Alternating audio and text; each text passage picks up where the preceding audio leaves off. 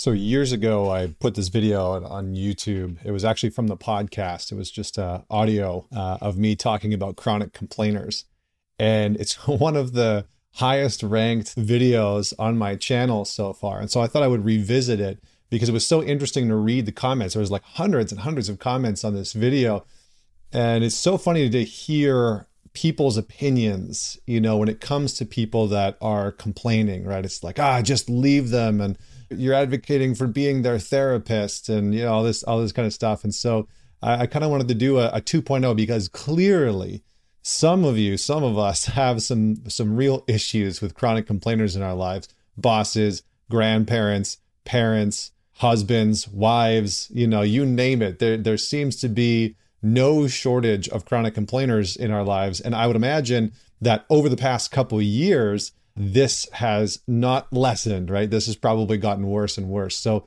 let's just talk briefly. What is a chronic complainer? The best way that I've heard it described is that an optimist will see the glass half full, right? The optimist sees what's there and can acknowledge it and is grateful for it, whereas the pessimist has uh, sees the glass half empty and the chronic complainer has a problem with everything, right? There's a problem with the glass. There's a problem with how much water is in the glass, the water in the glass, you know, the table that the glass is on, the person that poured the water. The chronic complainer is really the person who is complaining about almost every single aspect, right? They are the victim archetype. They're the ones who have problems and issues with almost everything and except for them right? They're they're usually not part of the problem. They're usually the one that is the victim to the problem and that's the really important piece. Chronic complainers are generally people who not only see problems everywhere but it's often a behavior that has been learned either through growing up around people that were chronic complainers. So you know they might have had a parent or you know, been married to one and they sort of adopted this uh, complaining mentality and this modality. And for many people, they try and use complaints to get their way in the world. You know, I see this a lot with nice guys. There's this sort of notion that if we just complain enough, if we criticize enough, then maybe we'll get our needs met. And so in a in a sort of weird, twisted, warped, inadvertent way, What's actually happening with chronic complainers is they're trying to get their needs met. They're trying to express something that they want or that they desire. They're trying to express a fear that they have or a connection that they want. But how they go about it is by trying to complain their way into getting their needs met. And it usually doesn't work very well. I've also noticed that chronic complainers are often people who have the perspective, whether true or not, but have the perspective that they've really been beaten down by life. You know, life has taken advantage of them, or people have taken advantage of them. Maybe they've experienced abuse um, or neglect or abandonment. Maybe they have some form of trauma that is unhealed. And so, how that pain within them, right? Eckhart Tolle would call this the pain body how the pain body is manifesting within that person's identity, within their ego and their persona and their interactions with you in the world is through complaints. So I like to take this mindset, this framework when I'm dealing with people who are chronically complaining. And I, to be honest, I don't have many of them in my life anymore. They, they're, there's uh, and when I say not many, I mean there are none. so I just want to be very clear on that. And that's not because I haven't had people in my life that have chronically complained or that I've cut them all out. It's that they've shifted, they've adapted, they've grown. But I like to take this framework that when someone is chronically complaining, they are in pain. You know, they are hurting. You might just not see it, I remember growing up, my stepdad had multiple back surgeries and he was constantly complaining about how much pain he was in. It was a very real pain, right? He was limping. It was hard for him to walk. He was laid up all the time. You know, he had multiple surgeries on the same disc in his back. And he was constantly in a lot of physical pain. Chronic complainers are often people that are in a lot of emotional, psychological pain, maybe physical pain as well but generally psychological and emotional pain. So it's a type of pain that you just can't see. So, in some ways, that gives me a little bit of empathy and compassion when I'm dealing with them. Now, that doesn't mean that you need to have no boundaries around them, right? I think one of the best things that I would say around this is that healthy people who complain need empathy, right? Healthy people who complain need empathy, whereas chronic complainers need boundaries. They need structure. And yes, we can be empathetic for them and their plight. But if you've ever dealt with a chronic complainer, you know that your empathy almost goes nowhere because that person is a sort of empathetic narcissist, right? They think that they should have all of the empathy and all the compassion. Everyone should feel sorry for them, everyone should feel pity for them. And they sort of become this empathy black hole where they just suck in empathy and they don't give any back out to the people around them.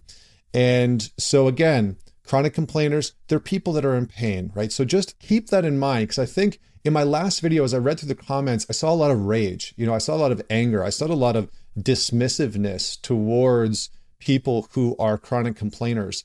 And I think we miss out on the fact that, again, these people are human beings and they are people that are really, really hurting. Because why else would you just complain about everything in your life unless you were really in pain? So, how do we deal with chronic complainers? I think really one of the easiest ways to look at this is where most people go wrong.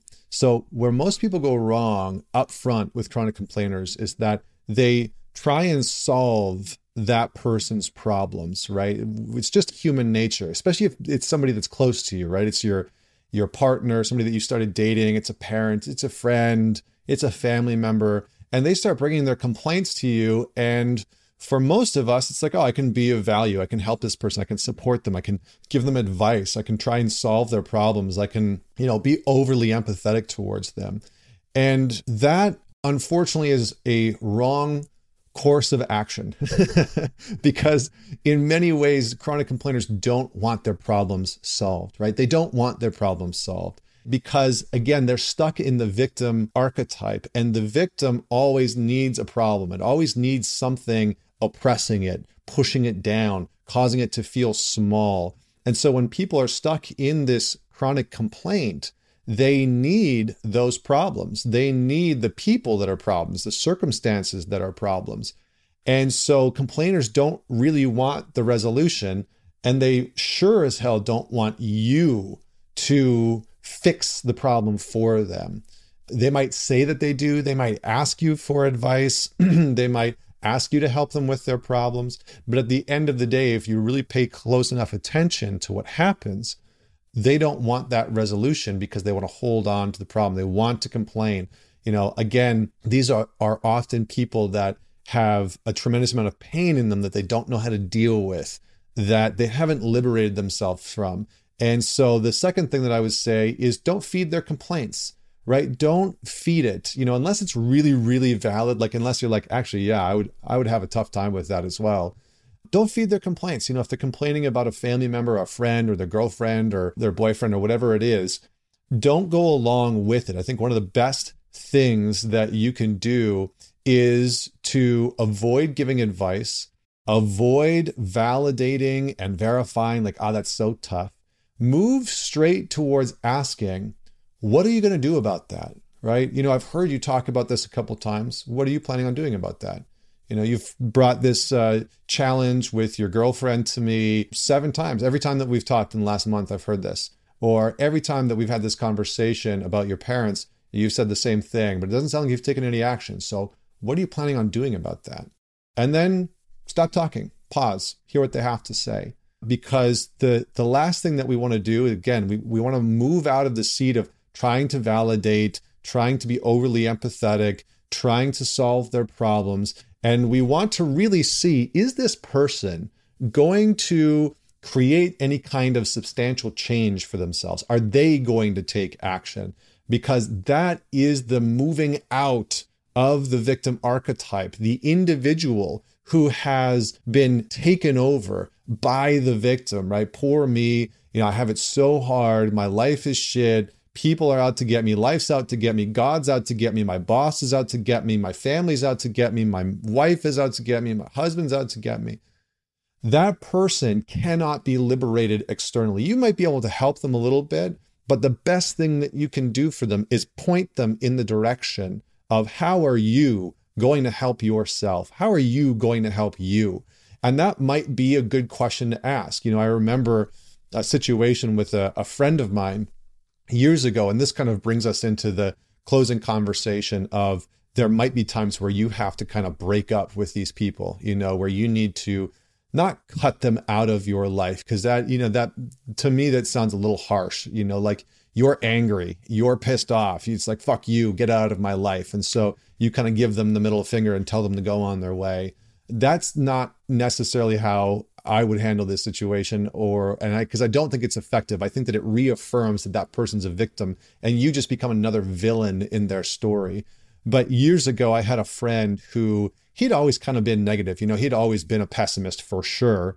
And then some circumstances happened in his life where he he tipped into the valley of the chronic complainer and he really got taken over by the victim archetype. And before you knew it, everything that came out of this guy's mouth was just complaining, complaining about his girlfriend and her parents, complaining about his parents, complaining about his job and his boss and the government, and like literally everything that he talked about was a complaint. And I had had a couple conversations with him about him. I had emphasized, you know, I, I tried validating what he was feeling because I didn't know. I didn't know how to deal with this at the time. I'd never really encountered somebody that was really chronically stuck in their complaints to the degree that this guy was. And so I, I tried all of these things. You know, I tried verifying and validating that he was going through a hard time. I tried saying, you know, I, I, think that's really tough. I tried empathizing. I tried giving him advice. I tried helping him. I tried helping him solve some of his problems. None of it worked. And so finally, I had a conversation with him where I said, you know, I have heard you complain for the last year about the same problems and asked you time and time again what you were planning on doing about it. And you don't seem to be willing or wanting to do that. And the amount of negativity and complaints and pity that you have for yourself is really damaging our relationship. And I love you, but I don't want to be around you anymore.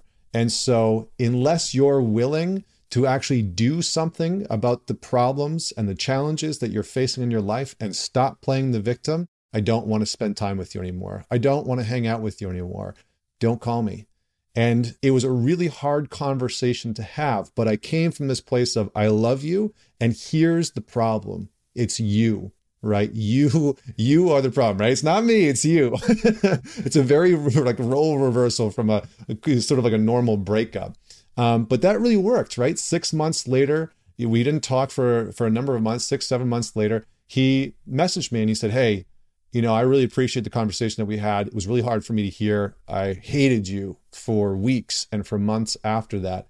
But eventually I, I, I couldn't escape the fact that you were right. And I wasn't willing to lose you as a friend because I was literally his closest friend in the world. He said, I wasn't willing to lose you as a friend. It made me question what was really going on for me. Now, that's not always going to be the case. Some people are going to double down on their victim. You know, they're going to double down on their complaints when you set a boundary with them. So be boundaried. Ask them, what are you going to do about it? How are you going to help you? Because no one else can. No one else is coming to save you, and you know that. And see what they say. So if you enjoyed this, let me know what you thought. Uh, let me know what you've done to navigate, deal with, interact with chronic complainers in your own life. Don't forget to subscribe. And until next week, this is Connor Beaton signing off.